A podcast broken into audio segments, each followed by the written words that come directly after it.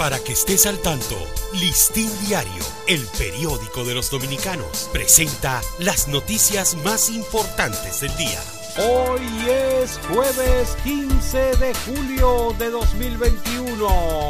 Aprueban en tiempo récord aumento al salario mínimo. En un encuentro caracterizado por muchas particularidades, el ministro de Trabajo, Luis Miguel de Camps, anunció ayer los resultados del pacto histórico al que arribaron los empresarios y los dirigentes sindicales para aumentar el salario mínimo de los trabajadores del sector privado no sectorizado. El país se aproxima a las 4.000 muertes por COVID-19. República Dominicana alcanzó ayer las 3.900 muertes por coronavirus, según los datos oficiales del Ministerio de Salud Pública, con 301 pacientes delicados en unidades de cuidados intensivos UCIs y 185 con ventiladores.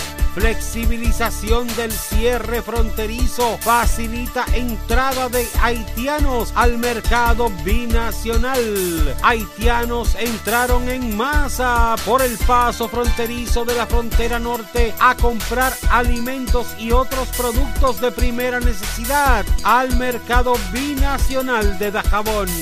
Y en 1991 el presidente Balaguer desacató el embargo de la ONU contra Haití. En esta decisión tenemos un interesante enfoque que nos lleva a 1991, cuando el expresidente Joaquín Balaguer desoyó los reclamos de la comunidad internacional para aislar completamente a Haití y forzar la salida del general golpista Raúl Cedras por razones humanitarias, igual que ha hecho ahora el presidente Abinader, dejó pasar por la frontera alimentos y combustibles a pesar del embargo que pesaba contra ese país.